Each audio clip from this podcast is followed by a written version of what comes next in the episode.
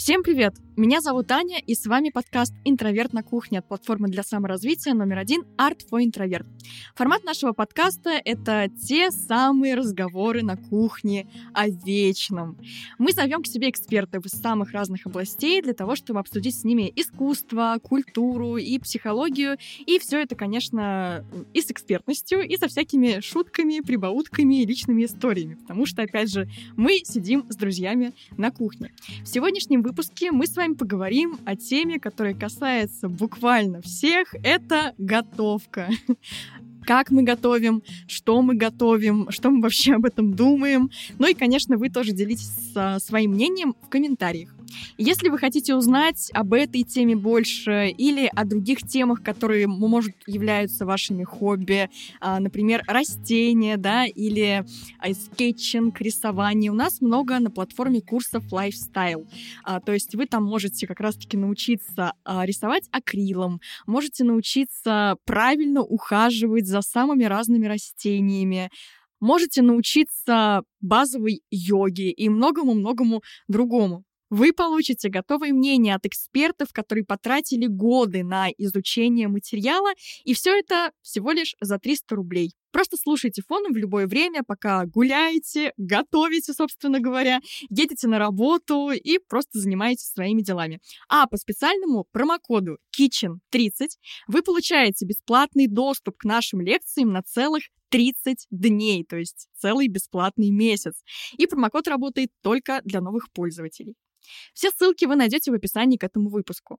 Ну, а мы начинаем, и я хочу представить наших сегодняшних э, гостей. Это Глеб, философ, кандидат философских наук. Всем привет. Глеб, скажи, ты вообще как любишь готовить?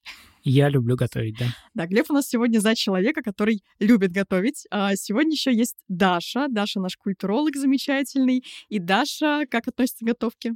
Жалко, что не Юлия Высоцкая.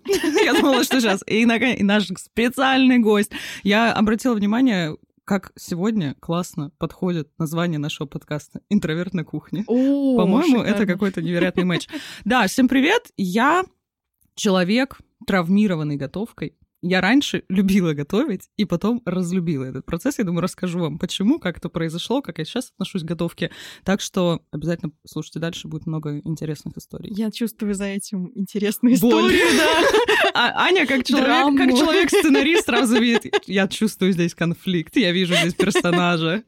Ну и, собственно, да, сегодняшний подкаст «Хощу я». Меня зовут Аня, я режиссер, сценарист и киновед. И, собственно, я, наверное, что-то среднее между человеком, который вот травмировала готовка и который очень любит готовить. Я бы делала это чаще, если бы у меня было на это больше времени. Наверное, это такой типичный ответ на тему того, э, люблю я готовить или не люблю, потому что Конечно, хочется иногда что-то очень вкусненькое покушать, такое особенное, еще сделанное, что называется, своими руками, но Обычно ты просто где-то что-то заказываешь. Предлагаю по чайку. Ну и давайте поподробнее послушаем наши отношения к готовке. Вот как у нас у Даши сложились такие сложные отношения. Да, кстати, насчет экспертов, а, к сожалению, Юлия Высоцкая не доехала до нас. Не доехала до нашего подкаста. Да, мы очень ждали и очень хотели. Если что, это шутка. Передаем ей привет. Передаем привет. Потрясающая женщина. Да, ну и в целом было бы, конечно, здорово э, с ней поговорить об этом. Вообще, я хочу, целеустр... я хочу целеустремленность Юлии Высоцкой. Я хочу прийти к психологу и сказать, можно мне вот так, а, я тоже хочу. Сырники Юлии Высоцкой ты не хочешь?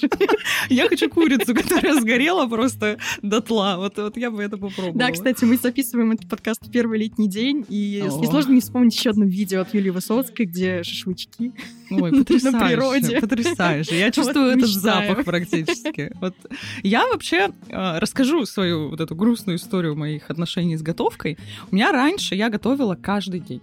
Вообще, в принципе, я выросла в такой семье, где были очень четко разделены такие гендерные роли, что девочки готовят, мальчики прикручивают полки, там что-то чинят и так далее. И мы, меня мама с детства учила, что нужно уметь готовить. Мы как-то в детстве с братом могли ей помогать какие-то лепить пельмени. Это было целое семейное какое-то событие, что мы прям все вместе собирались, этим занимались. Это было, ну, в такое в удовольствие. Потом, когда я начала становиться старше, мне стали уже как бы, ну, предъявлять, что, а почему, собственно, ужин не готов? Готов. Хотя, ну, у меня такие же были там обязательства, например, как у моего брата, ходить в школу. Только после школы он мог спокойно лежать отдыхать, а мне нужно было вставать и что-то готовить ужин на всю семью. Ну, тогда как-то я думала, не очень справедливо, но меня это настолько не смущало, то есть я думала, ну, это какой-то естественный ход вещей. И потом, ну, я всегда готовила как-то себе, готовила там дома обычно, и мне кажется, что как раз вот именно использование доставок — это уже более какая-то современная, что ли, примета. То есть, когда я училась в университете, это было чуть менее развито. Ну и в целом студенты, блин, mm-hmm. нету денег. Какие доставки вообще? Там гречку какую-нибудь сварил и очень сильно доволен. Это еще хороший, богатый вариант, знаете, гречка. С гречкой. Да, это, знаете, не жареный лук, когда мы ели просто жареный хлеб. лук, когда у нас не было ничего, кроме жареного лука. То есть, ну, веселые, конечно, были времена. И потом, когда я стала уже постарше, я в какой-то момент вышла замуж, и готовка моя стала просто ежедневной моей обязанностью, просто вот постоянно, постоянно была вот эта готовка. И на протяжении вот примерно, лет 5-6 я прям вот была человеком, который постоянно готовит каждый день ужин, ну, может быть, там на два дня готовит ужины.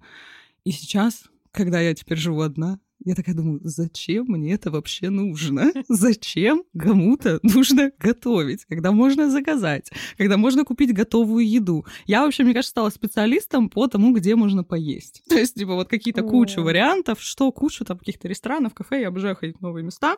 Плюс еще, ну, это какое-то разнообразие, что, например, многие вещи я сама не приготовлю. Ну, типа, у меня просто не получится. Этим занимается профессионал.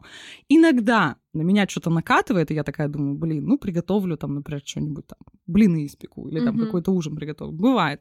Но чаще я, когда живу одна, я прям ленюсь, я максимум могу себе приготовить яичницу, и все, как бы, и зачем вообще еще что-то нужно? С яичницей очень смешная маленькая история. Надеюсь, что моя мама, если слушает нас, привет, меня простит за это. Просто яичница, мне кажется, для каждого чаще всего это такая входная точка в этот вот да, мир что-то готовки. первое. Да, то есть не считая, может, там растворенного доширака в, в кипятке и, собственно, пакеты с чаем. Вот, и я ела яичницу мамину все детство, и никак не могла понять, то есть как не могла понять? Я, в принципе, была уверена, что у яиц соленый вкус. Думала, что это базово так. Да. То есть я не предполагала, что бывает как-то иначе, потому что я ела эту мамину яичницу, при том, что мама очень вкусно готовит. И какие-то сложные блюда, супы, всякие там вкусные блинчики, а, фаршированные овощи и прочее, прочее. Просто вот прям пальчики оближешь. Но с яичницей какое-то проклятие. Она была всегда адски пересоленая. И впервые, когда я попробовала свою яичницу собственную, лет в 12, наверное, я ее сделала, а, и я так удивилась. Я такая, вот, вот это да, вот это инсайт, как говорится. Моя жизнь будет прежней. открытие. Это же удивительная вещь, что ребенок же не знает вкуса продуктов, ну, никаких других блюд достаточно долгое время, кроме вот родительской еды. А, Глеб, а ты все еще тот человек, который готовит каждый вечер или через вечер, или, во всяком случае, регулярно? Да, я регулярно готовлю. Это не повинность для меня, это именно, не буду говорить удовольствие, но я люблю готовить, люблю что-то есть приготовленное своими собственными руками, люблю приготовить для гостей, для любимых, близких, там, для себя. Так или иначе, не ленюсь, и пока вроде бы у меня не было такого периода, когда я прям терпеть не мог готовку или меня раздражало. Я, к тому же, могу лично для себя, конечно, выбрать однообразие. В принципе, такое бывает, но готовить все равно буду. А есть на данный момент какая-то вершина твоего кулинарного таланта? Что самое сложное ты готовил? Сложно даже так, не знаю, что сказать. Есть какие-то блюда, которые вот больше всего ты любишь готовить. Обычно это что-то сладкая выпечка. Ну, эклеры больше всего я люблю. И когда э, кому-то готовлю, обычно люди любят отмечают это. Эклеры. Я один раз пыталась сделать зефир. Это было просто самое худшее мероприятие в моей жизни. Я почему-то подумала, я очень люблю сладкое, я вообще фанат там десертов, тортов и так далее. Стараюсь себя ограничивать, чтобы как-то помещаться в дверные проемы. Но меня вот все, меня можно всегда сладким купить просто. И я думаю, сделаю-ка я зефир. Мне почему-то показалось, что это самое простое, что можно сделать из сладкого, что это вот что-то прям элементарное. Ну, если взять сол- соленые яйца для домашнего зефира, то, в принципе, там уже... Из Аниной яичницы вот этот. И я просто стояла... У меня еще был какой-то очень дурацкий дурацкий миксер, который ничего не взбивал. Я начала очень сильно злиться буквально через пять минут. Это все растекается, оно все какое-то страшное, некрасивое, оно все выглядит как будто бы вот из рецептов Юлии Высоцкой. Я в итоге психанула, оставила этот зефир, но он там должен, типа, постоять, чтобы он там, типа, подсох, потом что-то с ним там происходит, ну, типа, он желатинизируется, а вот, ну, короче, становится вот этой вот а, формой. В итоге он остался жидким, я с утра взяла это все выкинула и сказала, никогда больше никакого сладкого я готовить не буду. Не, на самом деле, я помню, как я пыталась, ну как, моя попытка завершилась на уровне посмотреть в интернете, как это делать. Ой, я обожаю. Вот, я, я не люблю готовить, но я обожаю смотреть, как кто-то готовит. Я, я постоянно смотрю какие-то кулинарные каналы, как кто-то печет торты, как кто-то готовит какие-то салаты. Я просто, это мой любимый контент. В общем, я посмотрела. Я очень люблю макарони или макароны, как О, макаруны, как их да. называют. А, и я, в принципе, периодически их покупаю тоже в твоем клубе любителей сладкого. Вот, и мне кажется, что я, как сказать, э, проигрываю вот эту вот войну со сладким. Явно просто я капитулирую, да, белый флаг и все дела. Вот, я периодически покупаю сладости, в частности, макаруны, и я хотела как-то попробовать их приготовить. Притом тогда я жила в общежитии студенческом, где, опять же, ну, Там же кухня, как на ресторане в Мишлена, просто, типа, там же вот вся лучшая техника вообще собрана. И, собственно, я посмотрела, как это делать. И там был огромный рецепт, кто пробовал готовить макароны или готовил в курсе, как выглядит этот рецепт. Знаете мем, где из мальчишника в Вегасе вот этот вот один из героев, и вокруг него цифры летают, и он такой, боже мой. Вот примерно мое лицо, когда я ну, читала этот рецепт. сложно, Когда я добралась до фразы «влажность воздуха» на кухне, я такая, понятно, Галя, отмена. Просто это мы не потянем. Извините, всему есть предел.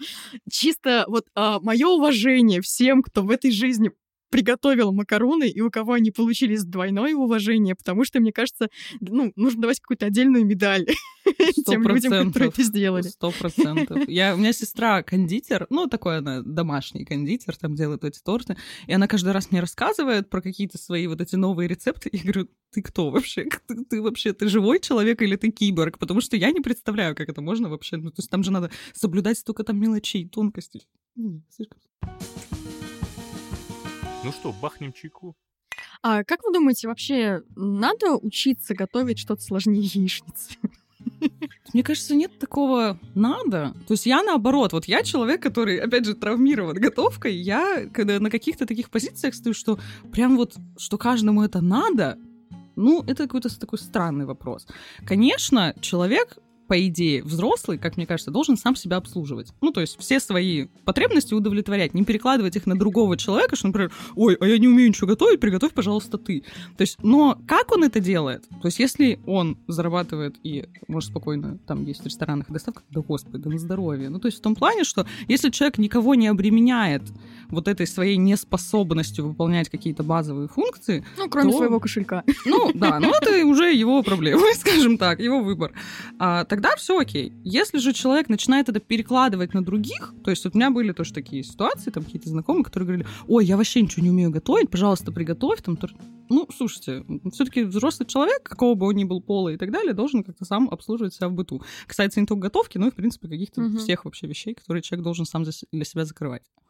Ну да, э, я тоже думаю, что в целом, если у тебя есть возможность не готовить, и ты не хочешь готовить, и у тебя есть деньги каждый день заказывать себе классную еду из, там, не знаю, мишленовских ресторанов или откуда-то еще, ну, это твое право, понятное дело. А другое дело, что в абсолютном большинстве случаев мы оказываемся в какой-то период жизни, хотя бы в ситуации, когда мы вынуждены сами себя обслуживать, сами готовить, и вариантов в целом немного.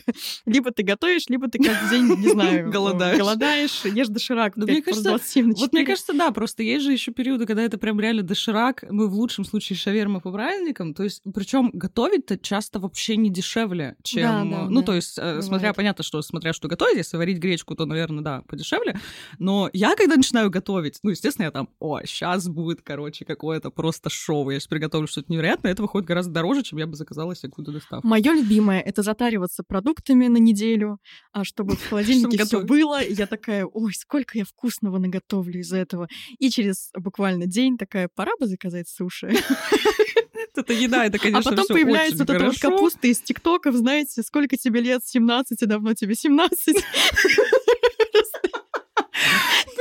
Я и вообще, я вот за это, кстати, тоже ненавижу себя, когда у меня пропадает куча продуктов. Я на них смотрю, там вот эта вот морковь, которая уже просто пережила, я не знаю, там несколько поколений людей, такая, Даша, помоги, приготовь из меня что-нибудь. Кстати, интересно, что сегодня у нас а, есть, скажем так, ну, женская точка зрения на готовку, учитывая то, что девочки, Даша уже об этом говорила, чаще всего, тем более, ну, по крайней мере, наше поколение еще в основном воспитывались вот этой вот парадигме, что девочки готовят, мальчики забивают гвозди, да, то есть, в принципе, у меня тоже это было на каком-то базовом уровне, хотя у нас а, процентное соотношение девочек и мальчиков в семье очень сильно отличалось, поэтому девочки готовили чаще просто отталкиваясь от того, что их было намного больше, больше да.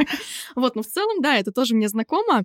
А вот, Глеб, как, э, когда ты вообще научился готовить, и тебе это стало нравиться, учитывая, опять же, вот эти а, уже устаревшие давно, но тем не менее еще существовавшие, как минимум, недавно а, стереотипы на тему того, что это такое женское дело? Э, не знаю, первый раз, наверное, я уже начал осознанно как-то подходить к какой-то готовке потихонечку. Это лет семь, наверное, мне было, и дальше больше, дальше больше. И теперь я уже пришел к тому, что, да, могу что-то приготовить. Или, не знаю, например, для меня э, прошлой зимой был челлендж с самим собой. Я попробовал в Казани татарский национальный пирог с лимоном, привез оттуда рецепт. Э, по рецепту ничего не получилось, мне пришлось 10 раз переделывать для того, чтобы выверить свои пропорции, чтобы все-таки приготовить так, как надо. Я сделал. С тех пор я раза три еще, наверное, готовил, но у меня хотя бы есть рецепт, я счастлив в этом смысле. Так что я такой человек. Но мне не повезло, наверное, не знаю, может, повезло наоборот. Я и по гвоздям, я и по готовке, то есть для меня ни то, ни другое не является проблемой. Но мне кажется, что это правильно. Почему? Потому что Почему мне кажется, что, возможно, многим нужно попробовать научиться готовить. Почему? Чтобы понять, насколько это сложно. Чтобы в следующий раз, когда ты будешь критиковать что угодно, чтобы ты хотя бы попытался... Критиковать Юлию Высоцкую. Да, как я. Хотя бы попытался приготовить что-нибудь, потому что очень многие люди, да, с высоты своего опыта, когда они много где пробовали, но ничего не умеют и не представляют даже, что с чем, или, например, не знаю, условно говоря, это тоже стереотип, но покупают фиолетовый майонез, мы знаем этих людей, или розовый, какой там люди Розовая вода для борща. Да, так или иначе мы понимаем, что это все оттуда же. Но я хочу сказать, что я с предрассудками сталкивался постоянно, когда ты у меня есть передник, например, там, или фартук. Когда я в фартуке, многие люди посмеиваются, что ха-ха, но, правда, когда люди выросли, они такие, типа, уже... Хотя уже привлекательно, в принципе, становится. Так что... Слушайте, я пересмотрю свои взгляды. Рубрика «Гендерные стереотипы». Ура! Про то, что, Аня, вот я с единственным, наверное, не соглашусь о том, что эти стереотипы канули в лету. Еще буквально... Мы не будем указывать пальцем, но когда мы видим в интервью фразы из разряда «если ты не умеешь готовить, ты не до женщина», ну, как бы очевидно, что для многих людей все эти стереотипы еще оказываются вполне себе живучими. Я, И... наверное, просто хочу верить в обратное да. Я, я, этот, я буду за негативную сторону. Я буду говорить, нет, это все еще правда. И здесь, мне кажется, Глеб сказал очень важную такую вещь, потому что готовка — это часть так называемой второй работы. Это все, что связано с неоплачиваемым трудом. То есть вот мы, например, с вами живем каким-то хозяйством домашним. То есть у нас есть семья, и есть определенная нагрузка, которая на членов этой семьи ложится.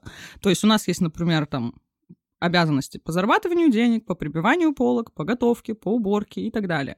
И при этом, ну, если посмотреть любую статистику, конечно же, здесь у вас может возникнуть возражение. В моей семье не так вашей семье, может быть, не так. Но если мы посмотрим на глобальную статистику, все-таки 70% второй работы, то есть домашнего неоплачиваемого труда, ложится на плечи женщин. И как раз вот готовка — это одна из таких очень серьезных обязанностей, потому что это нужно делать практически каждый день. Ну, все-таки едим мы даже не один раз в день чаще всего.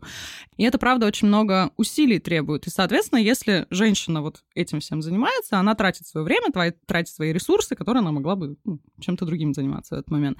И здесь еще история какая есть очень важная с второй работой, про то, что этот труд очень часто невидим. То есть, когда, например, человек идет на работу, вот он уходит в офис, он там чем-то занимается и возвращается, то, ну, можем как-то это зафиксировать, что вот он работает столько-то часов в неделю, и есть конкретный результат, что вот он принес столько-то денег в семью. А когда женщина постоянно этим занимается, кажется, что это очень что-то легкое, что-то такое незначительное. Ну, там, господи, что там приготовить? Сложно, что ли?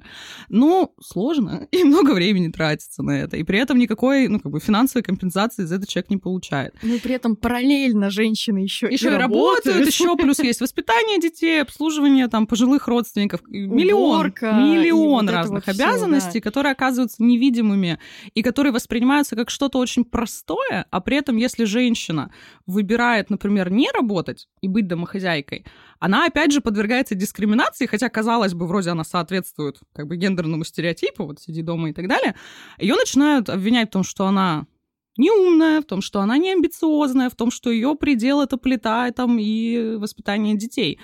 И получается, что у женщины нет вообще никакого выбора. То есть она должна и работать, и при этом выполнять всю работу по дому. Конечно, сейчас ситуация более-менее выравнивается, и многие люди все-таки выбирают какие-то иные формы партнерства, чем такой жесткий, жесткий патриархал, там, где женщине приходится вот выполнять буквально все. А мужчина даже вот и не знает, как там, я не знаю, приготовить себе яичницу и говорит о том, что, ой, я там сожгу всю кухню, поэтому давай, пожалуйста, ты. Да, и при этом и работать, и убираться, и готовить, и быть красивой. Конечно, да и там еще, еще раздражаться. Там ну, еще быть привлекательной, бы... быть красивой, быть приветливой. Там набор как бы требований довольно большой. Мы не говорим, что к мужчинам нет никаких требований, потому что к ним тоже есть, выдвигает mm-hmm. общество огромное количество требований, что они там не должны плакать, должны зарабатывать, быть успешными, быть всегда на коне и вообще никогда не расстраиваться ни по какому поводу. И даже наоборот, вот эта вот какая-то агрессивность, она может поощряться. Ну, мы понимаем, что это как бы действие одной системы, когда есть вот это жесткое распределение гендерных ролей, и все от нее, по сути, страдают. Да, и к тому же не хочется же готовить одно и то же. Ну, скучно, хочется что-то новенькое, а это требует дополнительно. Я, ну, все мы знаем по себе, как тяжело иногда просто решить, что ты что будешь ты хочешь готовить. А, какие тебе для этого продукты нужно купить, найти рецепт подходящий. Это все тоже время, и это уж тем более не учитывается, когда ты начинаешь готовить. И вот все эти истории из серии написаны в рецепте, что это займет 40 минут, на самом деле. Через 6 часов просто женщина вся еще все вокруг просто там мука, да, это посуду потом посуда, это вот, ну, прекрасно. А, и при этом же есть еще очень неприятная история, вот опять же в тему стереотипов даже, что с одной стороны женщины как будто бы должны готовить чаще, больше, и это их обязанность, с другой стороны мужчины-то готовят лучше. Лучше. Мужчины-то у нас все главные повара мира и... Ну, здесь я, можно позволю одну личную историю? Э, по прости вообще, очень люблю эту историю всегда э, вспоминать. У меня всегда готовила мама в семье. То есть, ну вот всегда, вот все праздники, мама накрывает стол, каждый день мама готовила. Даже когда вот она уже стала работать наравне с отцом, и даже, ну, больше по времени, она все равно, то есть, ну, старалась как-то все время готовить какие-то ужины. Но папа всегда рассказывал, что он, во-первых, ну, любил критиковать, как бы говорить о том, что ты вот это сделал не так, это не так. И он всегда рассказывал про какие-то свои легендарные блюда, что он такой невероятный кулинар, что он готовит самую вкусную на планете гречку, и э, дальше цитата, жарит такие тонкие блины, что через них можно читать газету. Я ни разу не ела ни того, ни другого. То есть, как бы человек вот про это все рассказывал, ни разу мы этого не видели. И самое смешное, что у меня мама с папой не прожили вместе 35 лет, мама говорит, я тоже не видела никогда. То есть вот ни одного блина, все мечтаю почитать газету через блин, ни разу не застала. И с этим, кстати, связана еще одна вещь, что вот как раз, когда мужчина готовит, и вот из этого стереотипа, что он готовит лучше, мы видим очень классную тенденцу о том, что мужчины шеф-повара, они начинают больше зарабатывать, они становятся более успешными, потому что, ну, есть вот этот стереотип, что женщина, это вот она готовит вот эту свою какую-то ерунду на кухне, это ее обязанность. А если это уже профессия, если это уже индустрия, то мужчины, конечно, будут гораздо лучше с этим справляться. Это же высокотехнологичное производство, там уже столько нюансов и деталей. Ну, там уже успешный успех, а успешный успех — это, это уже, это уже мужчина. Дело, дело-то не женское. Хотя сейчас много очень классных женщин-шефов и вообще огромное количество женщин. Опять же, вот смотрите, интересное разделение разделение, вот стереотипное в культуре есть, на которое можем не обращать внимания. Кондитеры, как будто бы женщина-кондитер кажется чем-то вполне нормальным, ну, то есть чем-то таким приемлемым вполне. А вот женщина, которая жарит стейки, сразу типа, не, ну, у нас стоит в голове, насколько сильно нас, на нас воздействует культура, что у нас есть даже разделение еды на условно женскую mm-hmm. и мужскую, что если ты девочка, ты кушаешь салатик либо тортик, а мужчина, он ест мясо. И, соответственно, готовит тоже мужчина мясо. Есть еще плюс, ну, влияние там традиций, например, мусульманских стран многих, о том, что там, в принципе, ну, как бы это такая обязанность скорее мужская. Ну и салатики из серии вечных похудений, когда угу. ничего кроме салатиков Кушай, и каких-нибудь творожочков и так далее, а, к сожалению, многие себе не позволяют, тоже отталкиваясь от других стереотипов, о которых можно записать отдельный подкаст. Вот, но в целом а, действительно получается, что Хотелось бы, быстрее бы это все осталось в прошлом. А, конечно, здорово, когда мы готовим просто потому, что нам это нравится. Просто потому, что, ну, вот как Глеб рассказывает, да, тебе это приносит удовольствие. А, кстати, а, ну, вот я, кстати, в принципе, тоже люблю готовить. А не так часто это делаю, может быть, даже как хотелось бы. Но обычно я просто лень, наверное. Возможно. Поддерживаю. Вот, но вот эта история, когда ты включаешь какой-то интересный видеоролик, например, а, какой-нибудь подкаст, что еще удобнее, потому что его даже смотреть не надо, и начинаешь какую-то приятную готовку, и через какой-то период времени а, у тебя вдруг на столе появляется какое-то прекрасное чудо. Или, кстати, когда речь идет о выпечке, вот с выпечкой у меня какие-то особенные отношения. Кажется, что она как будто бы живая, знаете, почти, что он такой вот колобок. Ты прям вот это вот вытаскиваешь и такой, боже мой, я родился. Я помню, в детстве мама запрещала ругаться рядом с тестом и, ну, что-то там бегать, ну, то есть какие-то ничего нельзя никаких рядом с тестом. негативных мыслей вокруг теста. Да, кстати, интересно, какое сакральное, да, отношение к хлебу. Вообще, ну, есть же у нас, это и в языке выражено, что хлеб всему голова, угу, переломить угу. хлеб, то есть, ну, значит, побродаться, подружиться, да, это, конечно, важный такой культурный символ. Хлебушек. Я не ем хлеб. Вообще, как Но можно бу... не есть хлеб? Ну, это я не ем именно хлеб, а вот булочки, как бы это же не хлеб, это же что-то выпечка сладкая, это же другое. Предлагаю по чайку. А вот э, я знаю, есть такие волевые люди, безумно волевые, например, моя мама, как я ее помню еще из детства, а, когда человек готовит, но не ест. То есть она вот приготовила все, а, там подготовила к семье, сама чуть-чуть потому что похватала, у нее там либо какое-то свое меню, а, либо просто как-то не хочется пока, или по каким-то причинам тоже себя сдерживает. И как будто бы человек любит готовить, но не любит есть. Или наоборот, э, вообще, есть ли здесь какой-то условно знак равенства? То, что вот э, мы кушаем, и мы любим готовить, э, чтобы кушать еще вкуснее. У меня здесь, мне кажется, работает так, что я пока готовлю, я постоянно пробую. Даже когда это не нужно, я такая, типа, ну, как бы, по чуть-чуть такая что-то хватает, и я могу к концу готовки уже не хотеть есть, потому что я напробовалась. И поэтому как-то кажется, что я не ем ту еду, которую я готовлю.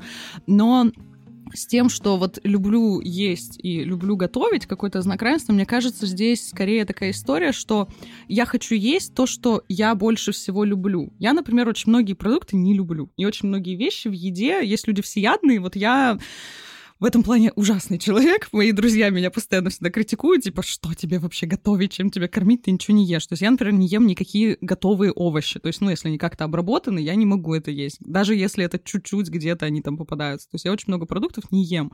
И, соответственно, когда я готовлю, я могу приготовить так, что меня ничего не смущает. Только из тех компонентов, которые мне нравятся. Потому что, когда, например, что-то заказываешь в доставке, думаешь, блин, ну я вот не хочу вот... Вроде все красиво, классно, но там, там есть болгарский перец, который я ненавижу. Типа, ну вот зачем он там нужен.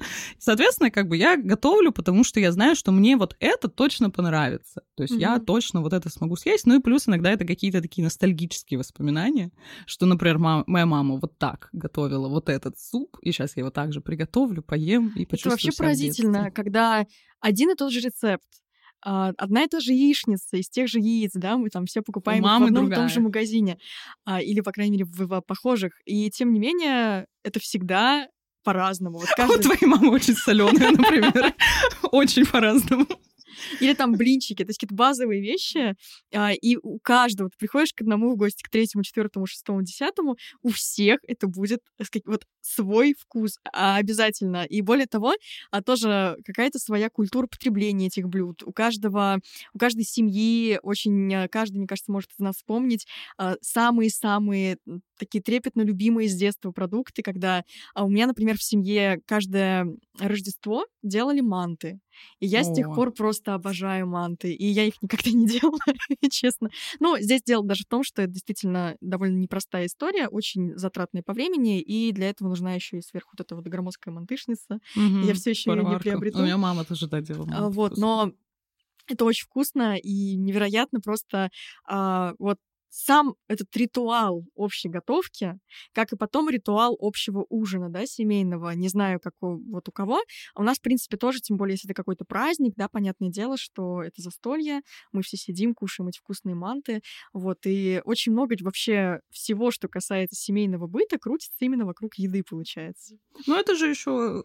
Здесь, конечно, нет прямого наследования, что вот наши древние там предки собирались в пещере, ели, и поэтому мы продолжаем так же делать. Конечно, культура чуть сложнее сложнее устроена, то есть она потом подпитывала этот ритуал э, и обрастала этот ритуал новыми какими-то смыслами, но по сути, да, это очень древняя такая история, что мы собирались поесть вместе. То есть если, например, живет какое-то племя, прошла охота, завалили какое-то животное, ну, здравствуйте, давайте отпразднуем этот момент.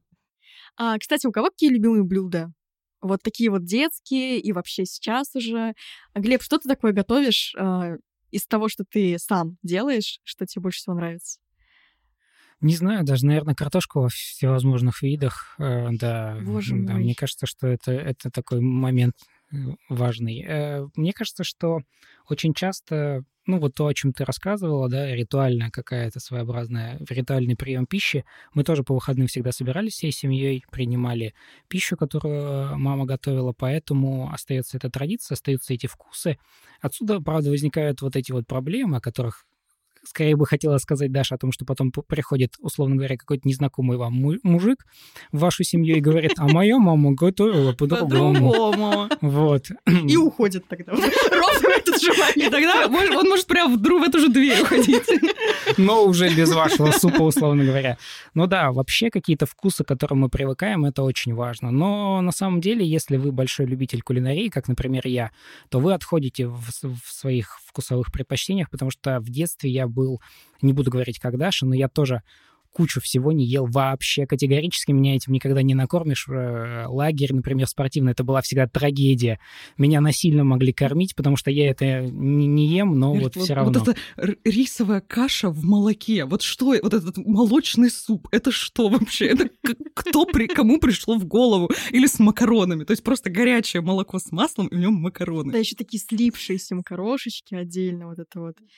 Да, ну, я, в спортивные лагеря я знаю, ребят, и Даша, и Глеб, вы через это прошли. У меня такого опыта не было. У меня был только один обычный лагерь, но, в принципе, Я думаю, там сильно не отличается.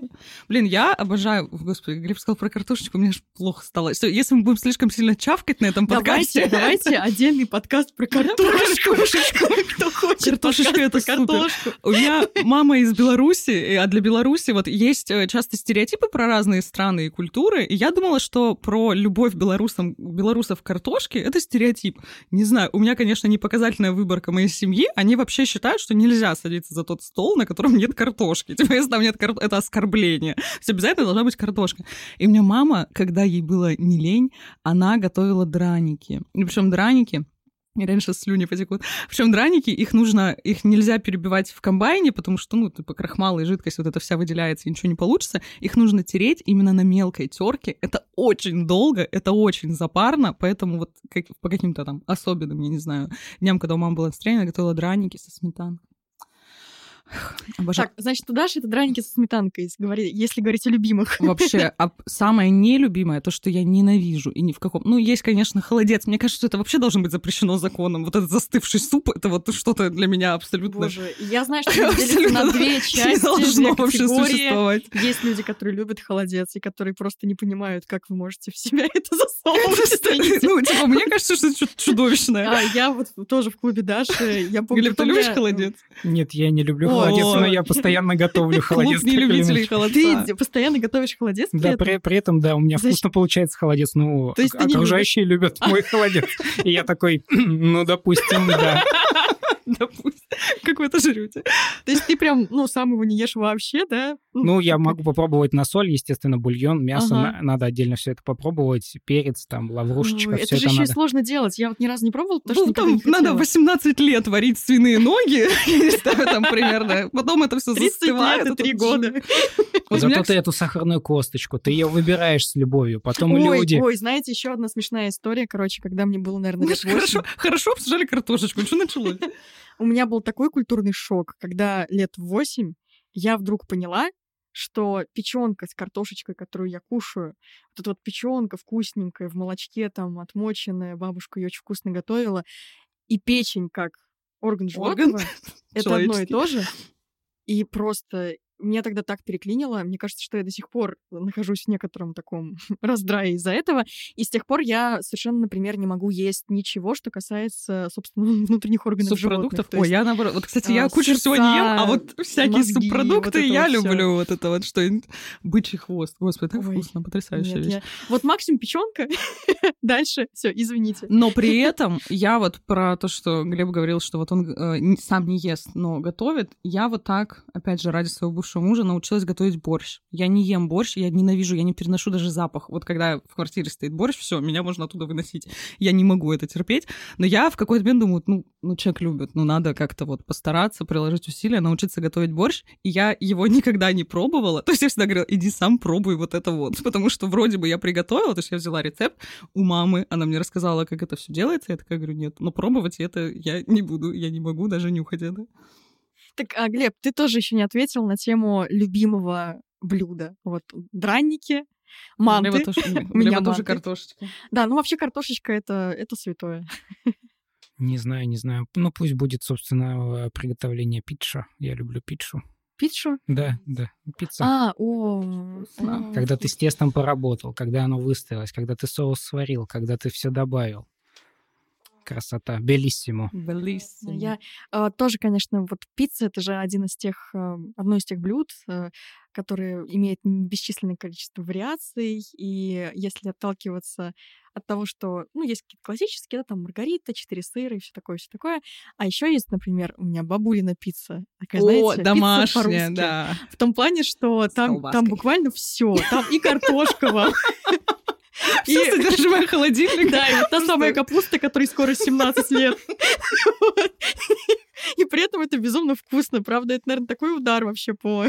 Как минимум по собственной талии. Вот это, вот это просто мастерство, когда человек умеет соединить такие вещи, которые вот друг, после другого человека ты просто такой, типа, ну, я буду отдыхать после этого две недели вместе с печенью и всем остальным. А тут вот это, вот это вот, вот этому надо учиться. История не про готовку, но вот про тоже про вот это вот смешение странных продуктов.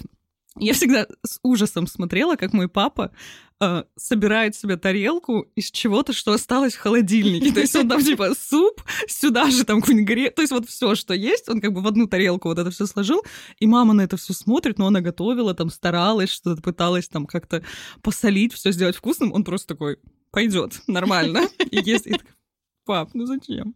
Еще Е- еда — это бензин. Ты просто заправился и пошел. Тебе не должно быть вкусно. В желудке все смешается еще. Вот это я люблю. Еда — это бензин, но моя мама, конечно, лучше готовила. Блин, вот про маму готовила, мне кажется, это ужасный вообще комментарий, который нельзя вообще давать людям. Да, а, вот, кстати, у меня возник интересный очень вопрос к вам. А как, что делать и как реагировать, если вас угощают? Ну, типа, человек приготовил что-то этот, а это вам невкусно. Вот что вы делаете в этой ситуации? Бегу, убегаю.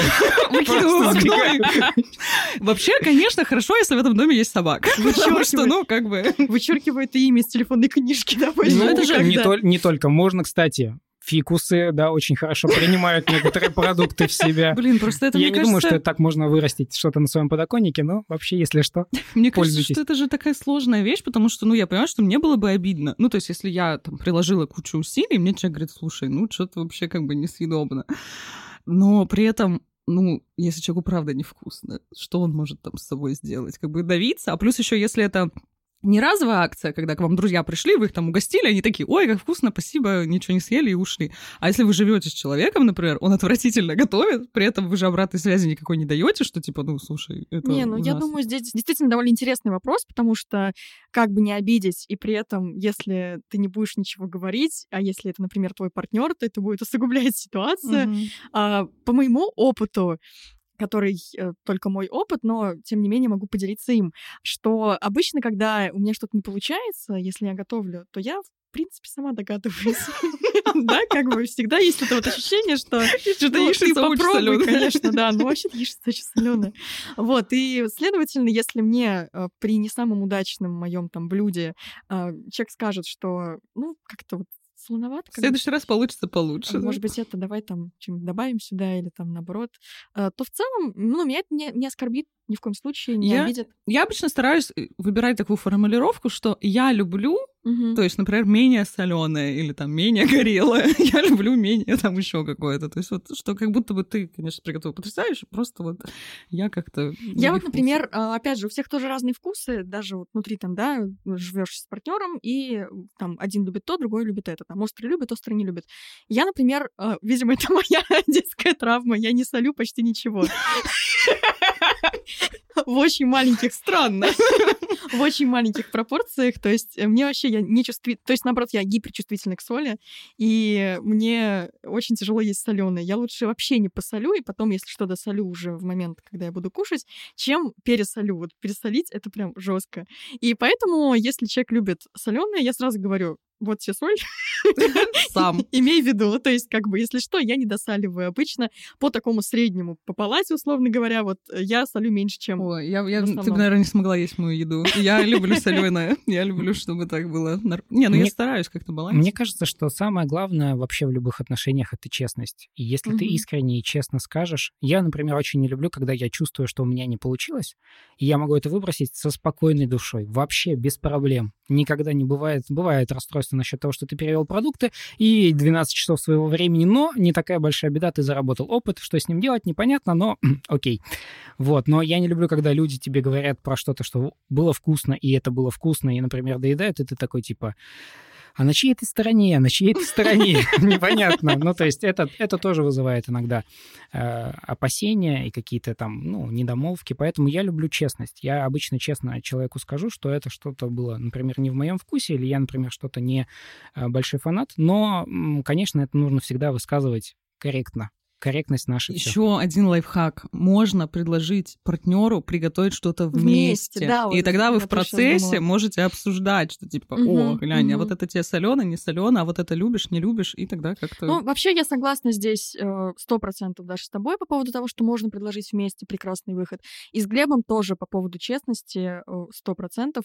То, что если вы не можете высказать друг другу вещи на тему пересоленной еды, то вряд ли вы построите, наверное, Мне кажется, кажется, это же, да, это же всегда все равно возникает в начале, когда мы все еще, типа, ну, там, первый раз ты там покормил чем-то, это вообще вот этот момент, когда вы пытаетесь там только эти отношения связываться, конечно, вы пытаетесь быть лучшей версией себя. Я пытаюсь готовить, как не в себя, а человек пытается хвалить это очень сильно, даже когда это гречка. Ну да, потом так раз в неделю, может быть, что-то. То есть, получается, вы дважды знакомитесь. Сначала вы знакомитесь, завязываются отношения, а потом вы знакомитесь Я вообще считаю, что у меня есть сменщица. Это вот этот внешний человек, который взаимодействует с другими людьми. Вот есть вот этот, есть вот эта внутренняя Даша, которая видела очень мало людей, которая сидит вот так вот дома, которая ненавидит все вокруг, который гораздо менее жизнерадостный человек, чем я, и это вот потом уже только произойдет вот это вот открытие второй личности. Ну, блин, будем честны, мы все, когда ходим на первые свидания, мы все пытаемся быть чуть-чуть получше, чем мы в какой-то реальной жизни. Ну что, бахнем чайку? Я вспомнила еще одну прекрасную фразу. Я хочу ее немножко обсудить, в первую очередь с Глебом, конечно. Итак, путь к сердцу мужчины лежит через его желудок. Обожаю, в кавычках. Так, а что скажете, господин мужчина? Чувствую на себе всю ответственность за все человечество, как бы сказал Сартер. Сейчас я выбираю в своем лице всех мужчин. Э, еда, бензин, буду я держаться этой, этой стороны. Мне кажется, что не для всех это имеет большое значение. Я знаю некоторых друзей, которые вообще не важно, чем их кормят. Они, не скажу, что готовы питаться чем угодно, но для них это небольшая проблема. Для них любовь заключается в чем-то другом, в какой-то э, поддержке. Им нравится, когда вот э, их э, девушка, например, это тот человек в первом ряду, который, несмотря ни на что, будет кричать «Ты лучший!» самый... Она единственный зритель на этом спектакле, но она будет за него. И вот для него это вот, вот эта их связь. Или когда они смотрят фильмы, они такие друг на друга посмотрели, и вот, и вот в этот момент они поняли, что, правда, разное, но, но они думают, что одно. Что поняли. Да, да, да, это главное. И они еще и думают, что они поняли. Это вообще такого не, не встречал с людьми. И мне кажется, что сегодня уже точно нет. Хотя а кто-нибудь, э, кто-нибудь знает обратные примеры? Потому что вот я, в принципе, знаю тоже пары, которые какие-то, ну, строить свои отношения на другом. Не на еде? Да.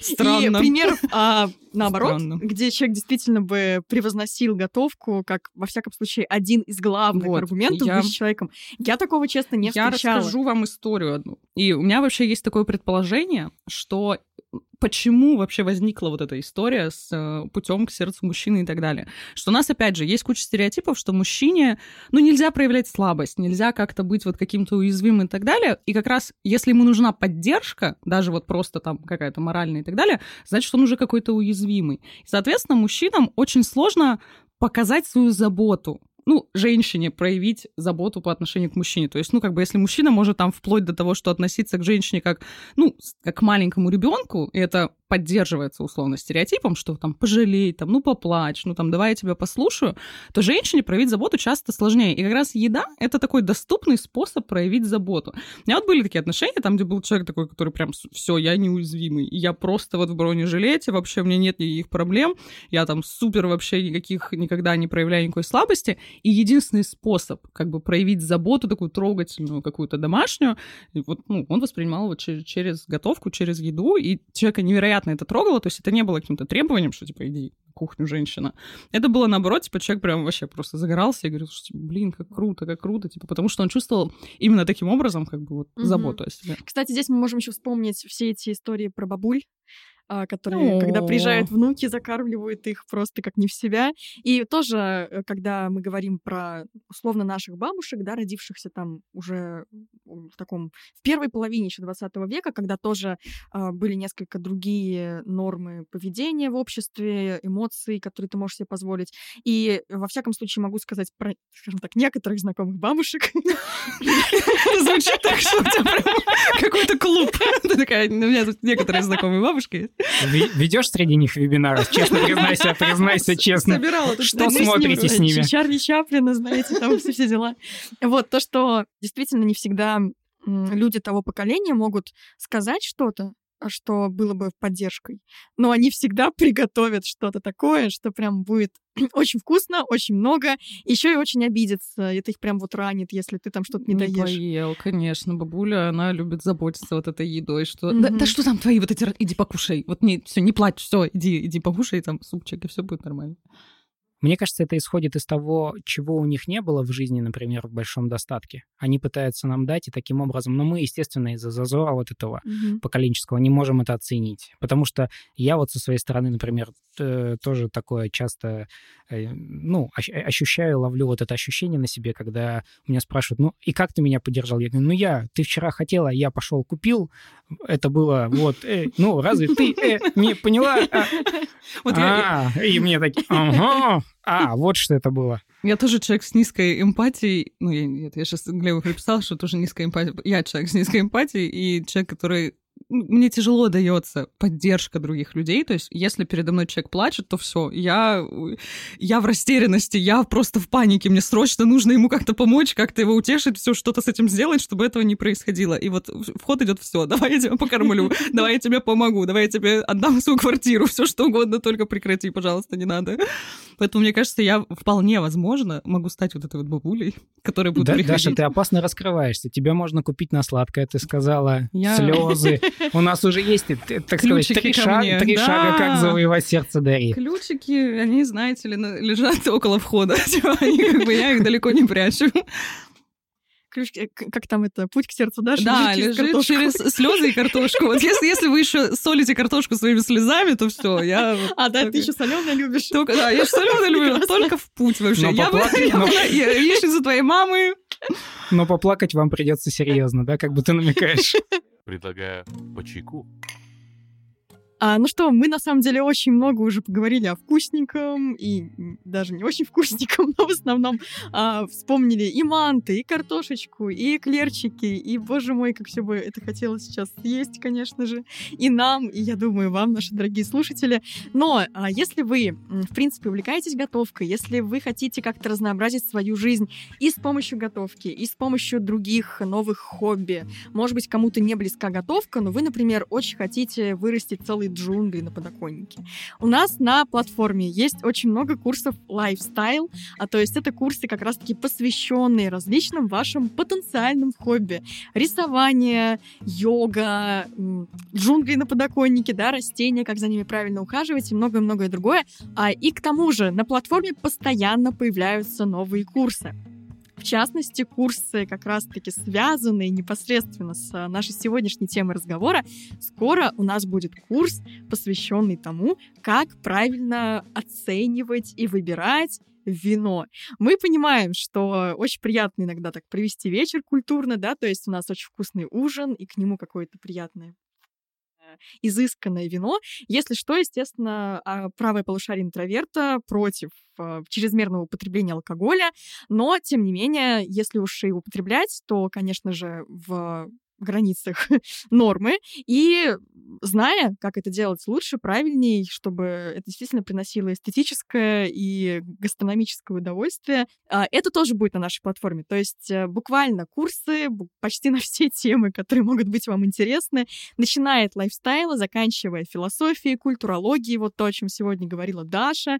И все это вы сейчас можете обрести вообще бесплатно, если используете промокод Kitchen 30, и таким образом у вас появится целых 30 дней бесплатного доступа ко всем нашим курсам. Пользуйтесь, промокод работает только для новых пользователей, ну а все ссылки вы найдете в описании к этому выпуску. Ну что, бахнем чайку? Кстати, а как вы относитесь к кулинарным шоу? Смотря каким. Тут очень важно разделять. Ну, Юлия Высоцкая это не пришла, поэтому мы можем рассказать правду. Блин, вот это же удивительная вещь, что все же были уверены, что она очень хорошо готовит Да ну о чем ты говоришь? Это же было видно, что она, она мечется по кухне, не зная, что... Я ну думал всегда, что ее запирают просто на этой кухне. Я никогда не смотрела ее шоу. Ну, то есть я просто... Но у меня в голове был стереотип, что ну, Юлия Высоцкая там... У нее был... У нее же есть еще проект, ну, как бы по доставке еды или что-то а, такое. Вроде как ну, до сих пор же выпускается это шоу, выходят новые выпуски. Я была уверена, что она хорошо готовит. Мне я... кажется, что она по крайней мере, что-то точно хорошо готовит. Но ну, конечно, в плане ну, все равно бывает. же смонтировали вот э, Плюс это довольно старые неудач. выпуски. Если посмотреть «Квартирный вопрос» у тех же лет, там тоже такой же трэш. Типа они там делают какой-то ад просто по ремонтам. Ну, мне кажется, это какой-то такой эффект уже, во-первых, ну, устаревшего контента просто еще. Ну да, и курица у него объективно горит. А, из э, кулинарных шоу я обожала все шоу Гордона Рамзи, но это скорее я их смотрела даже не сколько из-за еды, сколько из-за момента реалити, потому что там какие-то конкурсы для поваров, плюс сам Гордон Рамзи постоянно так колоритно на них орет, выкидывает тарелки. Вообще, мне очень сильно нравилось. Ну и сам вот, я не знаю почему, мне нравится вот вид еды. То есть я люблю смотреть вот как она выглядит, особенно там, когда какое-то хитрое блюдо, я такая, как красиво. Я пыталась одно время смотреть какие-то российские э, шоу про готовку, но что-то мне вообще не зашло. То есть я как-то mm-hmm. вот там Ивлева, все вот эти вот шоу, не знаю, мне почему-то просто ну, не нравится. Но я человек, который вот если в социальных сетях вот у кого-то, а, например, там в ТикТоке лента состоит из котиков или еще чего-то, вот у меня там либо готовка, либо как кто-то моет ковры. У меня два вот типа контента. Я обожаю смотреть, как кто-то что-то вялит, как кто-то что-то жарит, когда кто-то готовит что-то очень экстравагантное. Там, если я на, вот набрела на видео «Готовим целого страуса», все, вы потеряли меня на час. Я буду просто изучать это очень подробно, потому что это невероятно интересно. Потом прикупишь страуса в ближайшем магазине и повторишь. Жалко было бы, честно. Мне как-то страус почему-то жалко. Глеб, а ты смотришь шоу? Раньше смотрел активнее, сегодня уже, конечно, любовь проходит, потому что, наверное, определенная магия заканчивается, потому что когда-то, я помню, кулинарный поединок это был или что-то еще, приходили шеф-повара московские и готовили, я помню, э, один повар готовил карамельные волосы, для меня это было откровением. Он взял, просто сварил карамель самую обычную, ничего там необычного не было, взял вилку и просто вот пока сахар, соответственно, падал, сироп, он э, делал из этого ну, нити. Угу. И мне казалось тогда это магией. Но магией было то, как он об этом рассказывал, то, как он танцевал вокруг этой тарелки. Когда я потом попробовал и такой, хм, ну, то есть в этом нет ничего необычного, оказывается.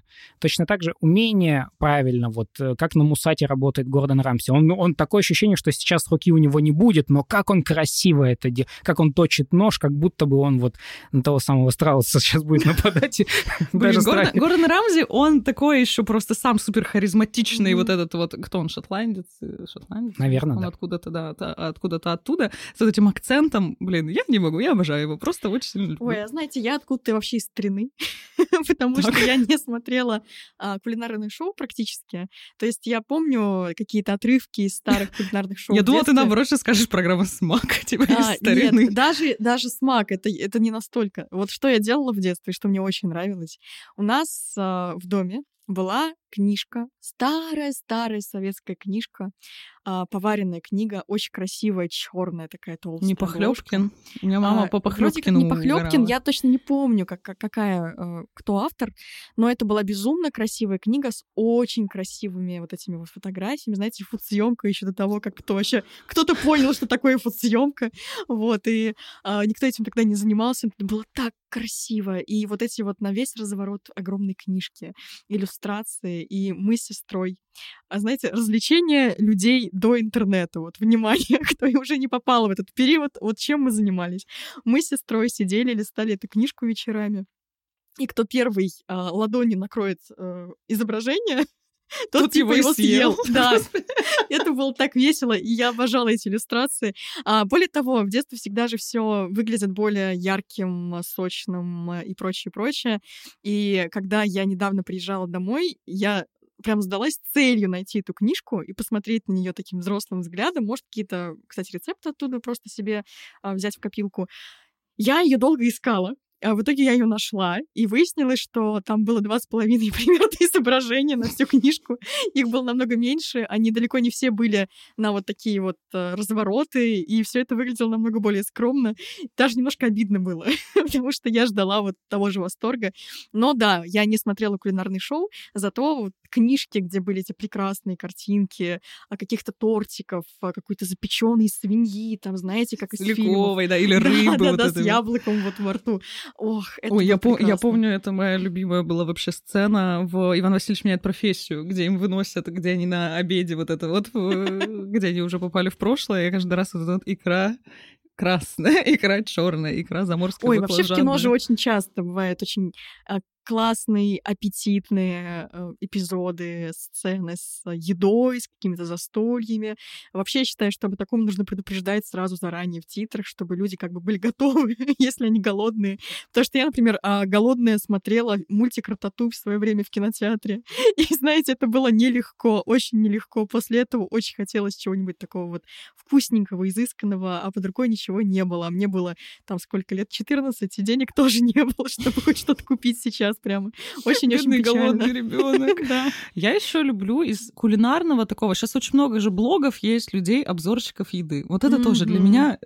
Мне иногда хочется задать себе вопрос, зачем я это смотрю? То есть это вот какой-то контент для разжижения мозгов. То есть мне периодически, когда все, у меня уже подъезжает э, голова, я думаю, все, я очень сильно устала, мне нужно как-то отдохнуть, я вот смотрю какой-нибудь вот такой вот контент. И люди, ну, просто, типа, заказывают либо доставки, либо там приходят куда-то в ресторан, все это смотрят. Это такое вообще залипательное мероприятие. Обожаю, не Да, знаю. я просто понимаю. смотрю, как люди что-то едят. Думаю, как интересно. Да, я тоже смотрю обзорщиков периодически. Притом а, вообще из других городов. Да, Я вообще, эта не- информация вообще не нужна принципе, мне. Да, я не попробую этого. Но здесь вот не знаю даже, какой механизм работает. Тут, наверное, Соня нам точно подсказала как психолог. Ну, вот какая-то эмпатичность, тем не менее, когда ты а, тебе описывают еду, а, и ты видишь, как человек вкусно ест, ты такой, боже мой, как вкусно, как здорово, мне так интересно это щас- смотреть. Еще скорее делают большое социологическое исследование, потому что, ну, есть просто разные, э, опять же, разные подходы в разных культурах к совместному потреблению еды.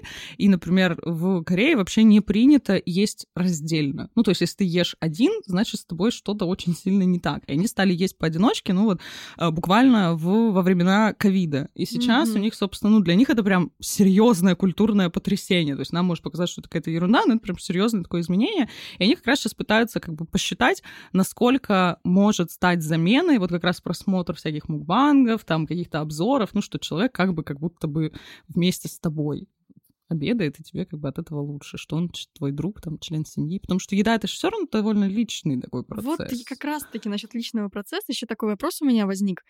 А как вы думаете, может ли еда как ты характеризовать человека? Вот э, говорят, да, что я то, что я ем, там, ты то, что ты ешь. Насколько это справедливо? Замечали ли вы за собой или в каких-то своих друзьях какие-то закономерности этого плана? Мне кажется, это не работает, потому что я ненавижу холодец, но мне кажется, это моя ролевая модель. Я к этому стремлюсь. Блин, еда, еда, еда, еда. Мне кажется, что здесь может работать какой-то такой момент, что иногда люди выбирают ну, это сейчас очень странно, наверное, прозвучит, но я поясню свою мысль. Ну, как будто бы Сейчас очень важно то, какой образ мы транслируем, в том числе, например, в социальных сетях. И для многих людей, которые ведут, например, блоги в социальных сетях, очень важно, как эта еда выглядит. То есть, ну, безусловно, важно, там, не знаю, чтобы была красивая кофейня и какой-нибудь там красивый круассан с лососем, который весь так круто, очень фото- э, фотогенично выглядит. А, я блогов в социальных сетях не веду, и поэтому для меня вот эта вот эстетик food, она не сказать, что сильно а, важна, но у меня есть дикий вообще прикол, который я обожаю рассказывать всем своим знакомым я вообще считаю, что ну, у меня какая-то невероятная связь и вообще невероятное для меня большое значение имеют пельмени. У меня на заставке в телефоне стоят пельмени. Я обожаю пельмени. Я считаю, что это важный философский символ. Это такой вот замерзший путник где-то вот в холоде и во льдах, что это как бы мясо, то есть внутреннее содержание, завернутое в тесто, то есть какое-то внешнее... Ну, то есть, ну, я вот вообще, я люблю разгонять всякие Хотите штуки про пельмени. философский вопрос, который беспокоит меня в этой так. жизни? А, итак, если положить пельмени в мантышницу и сделать как бы их как манты. Они будут маленькими мантами? Или если манты сварить как пельмени, будут ли они большими пельменями? У нас недавно вышел закон, который запрещает нам говорить про переходы одних людей, как бы про изменения каких-то функциональных состояний, поэтому не знаю, насколько можем про это говорить. Вообще, мне кажется, я, люб... я обожаю вот всякие вещи, все, все вот набор вот этих вот э, категория блюд, там, где есть мясо и тесто. Mm-hmm. То есть манты, хинкали, пельмени, все что угодно, все просто меня, я, я не могу, я обожаю. При этом я сторонник того, что это не требует никаких дополнений, никаких кипчунезов, ничего, вот чисто, вот чистое мясо и тесто. Поэтому мне кажется, что если бы мне нужно было выбрать какой-то такой символ из еды, который вот меня характеризует, это были бы, конечно же, пельмешки.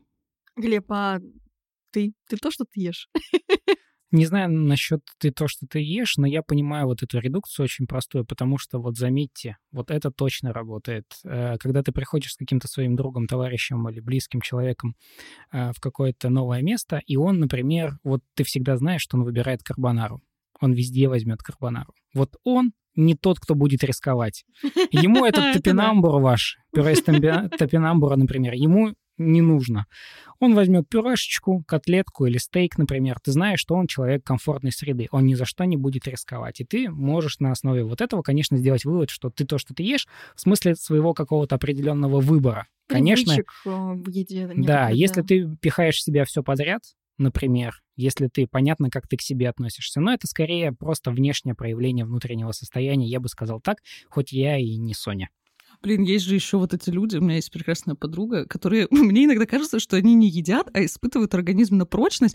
Люди, которые любят сильно ост, вот что-то да. гипер какую-то еду, и вот она сидит, плачет. Типа, я понимаю, что это очень уже больно, а не, а не просто типа, ты получаешь удовольствие от вот этой еды. Я думаю, господи, что это вообще такое? Люди, которые э, очень сильно любят, очень сильно острое, то есть не так, что вот чуть-чуть острое, а mm-hmm. вот там вот, где уже просто за границей всех любых вообще возможностей человека, напишите напишите, пожалуйста, в комментариях, зачем вы это делаете, что это вам дарит вообще.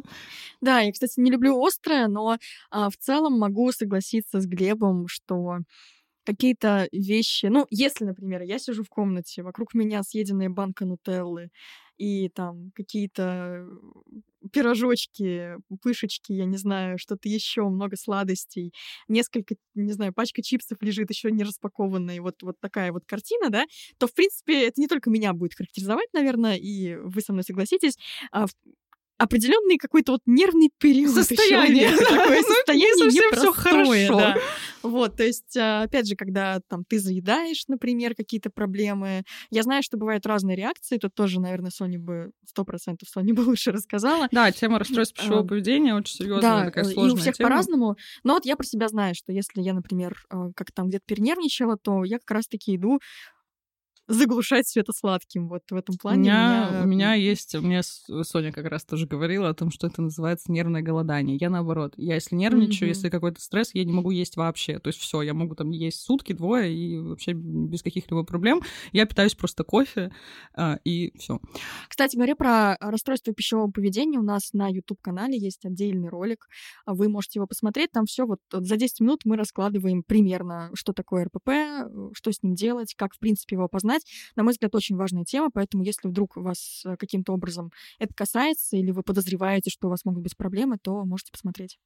Да, иногда отношения с едой. Ну, а вообще, мне кажется, отношения с едой это же такая супер базовая, очень важная вещь. Без еды мы все-таки пока не придумали, как жить. Все-таки нам приходится каждый день а, еду какую-то потреблять. И нужно, мне кажется, как мы выстраиваем все отношения, отношения с другими людьми, отношения с собой, отношения с родителями, также важно выстраивать отношения с едой и смотреть вообще, что там такого у вас происходит. Действительно, не глушите ли вы какие-то проблемы едой? Или наоборот, вы там, я не знаю, а, просто при каких-то любых эмоциональных потрясениях сразу же, ну, у вас как бы срабатывает эта реакция, как вот бабушка когда-то говорила, что вот если грустно, покушай, вот грустно, покушай, и вы продолжаете эту историю, то, конечно, нужно подумать, а что же, какую функцию еда для вас выполняет. Ох уж эта жизнь, везде нужны инструкции к ней. Вот нельзя просто так вот взять и, и пойти, и поесть. И а по... где все инструкции? А у нас есть одно место, где у нас есть все инструкции, по-моему, в наших курсах Summary. Все инструкции на нашей образовательной платформе Art for Introvert. Да, у нас там очень много всяких а, самых разных курсов на разные темы. Это и лайфстайл, это и философия, и культурология, и кино, и искусство, и все, что хотите. И, в общем-то, действительно, там есть инструкция на самый-самый разный Мне кажется, наш, наша платформа — это инструкция, как жить эту жизнь. Вот мы всегда о ней мечтали, и сами ее сделали, потому что в каждом курсе вы найдете готовое мнение, готовые какие-то советы, рецепты, вот четкий чек-лист, что делать, если у вас есть какая-то проблема. Ну что, бахнем чайку? Ой, ну что, на самом деле, мне кажется, мы очень здорово с вами пообщались, а, поговорили про готовку, про еду, а, пришли к очень хорошему, классному выводу. Даша его обозначила, что здоровое отношение к готовке, здоровое отношение с едой э, также важно как и, в принципе, здоровые отношения с людьми вокруг тебя. И закончить я бы хотела небольшим вопросиком. Вот э, сегодня вечером, что бы вы такое посоветовали попробовать приготовить нашим слушателям, а, чтобы попробовать, может быть, даже заказать какие-то ваши рекомендации, связанные со вкусненьким. Я, как человек, который говорил о том, что не любит готовку, я вам посоветую сегодня расслабиться, отдохнуть, без чувства вины и без чувства того, что, господи, я трачу все свои деньги на это, закажите себе доставку, поешьте что-нибудь вкусного, а я закажу себе роллов, поем роллов и не буду запариваться. Отдохните немножко. Глеб, то, что бы ты порекомендовал попробовать? Э, я бы порекомендовал что-нибудь простое. Если вы любите оливки, попробуйте оливки с пармезаном. Это классная вещь, классное mm-hmm. сочетание. Если вы любите что-то сладкое, возьмите просто покупное, базовое, хорошее, слоеное тесто. Не тяните его, не раскатывайте его, немножечко обработайте, разморозьте по инструкции, запеките, добавьте корицу, добавьте сахар и наслаждайтесь. Такие простые вещи, которые всегда вкусны. Так рассказывает, так рассказывает. Да, слушай, я даже не знаю, мне кажется, что лучше Глеба я уже никого не замотивирую идти вкусненько кушать и вкусненько готовить. Да, но в целом а, просто вставлю свои маленькие пять копеек. Я недавно для себя раскрыла авокадо. Вообще во всех видах а, вкусные спелые авокадо, это, блин, так, это, это офигенно, это просто... Я до сих пор не... Я вот у меня это недавно блестящее дош... изобретение просто... гуакамоле, это я, что я, я, я недавно дошла до любви к оливкам, я вот дошла до этого возраста. Вот авокадо пока у меня отношения не складываются. У меня вдруг, вдруг какая-то искра буря безумия вот между мной и авокадо возникла вот недавно. Я его могу есть, но без фанатизма. Ну, то есть у меня нет такого, что я прям сижу такая, вот сейчас бы авокадо. А вот с оливками такая О. история началась, что такая, блин, вот сейчас бы оливок. Могу просто так их есть. Предлагаю по чайку. Спасибо вам большое за сегодняшнюю беседу. Я надеюсь, что нашим слушателям было приятно с нами тоже здесь поболтать, скажем так, послушать нас. И, опять же, обязательно пишите в комментариях свои любимые блюда, свои любимые рецепты. Вот это то самое место, где вы можете поделиться рецептом всего, чего хотите в комментариях. Мы будем рады. А, и еще напоминаю, что нас можно слушать вообще на любых платформах, а, даже на YouTube. Заходите, обязательно ставьте лайки, обязательно ставьте поставьте нам 5 звезд э, на Apple подкастах. Это нам очень поможет. Мы вам будем очень благодарны за такую поддержку. Но и, опять же, оставляйте комментарии, ставьте лайки там, где вы нас слушаете, подписывайтесь на нас э, и пишите, какие блюда ваши самые любимые, э, что вам хотелось бы попробовать сделать. Пишите о своих кулинарных подвигах. Может быть, вы делали макароны, например. Еще раз уважение вам большое за это. Ну и будем прощаться. Спасибо всем. Спасибо, Глеб Глебу, спасибо Даше, что сегодня поговорили с нами. Спасибо большое, всем пока. До новых встреч.